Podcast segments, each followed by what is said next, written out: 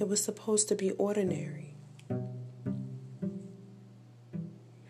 It was supposed to be ordinary, but ended up kind of scary, unable to process the euphoric sexual expression by a masterful stroke of one's soul. It was supposed to be a simple, fair exchange of past lessons learned, both erotic and methodical, but had me standing outside of my body wondering if this man knew me once before. I'd never danced to this melody, leaving me tongue tied with two left feet, weaving in and out of my sanity just to say it was good would be clearly left unstated.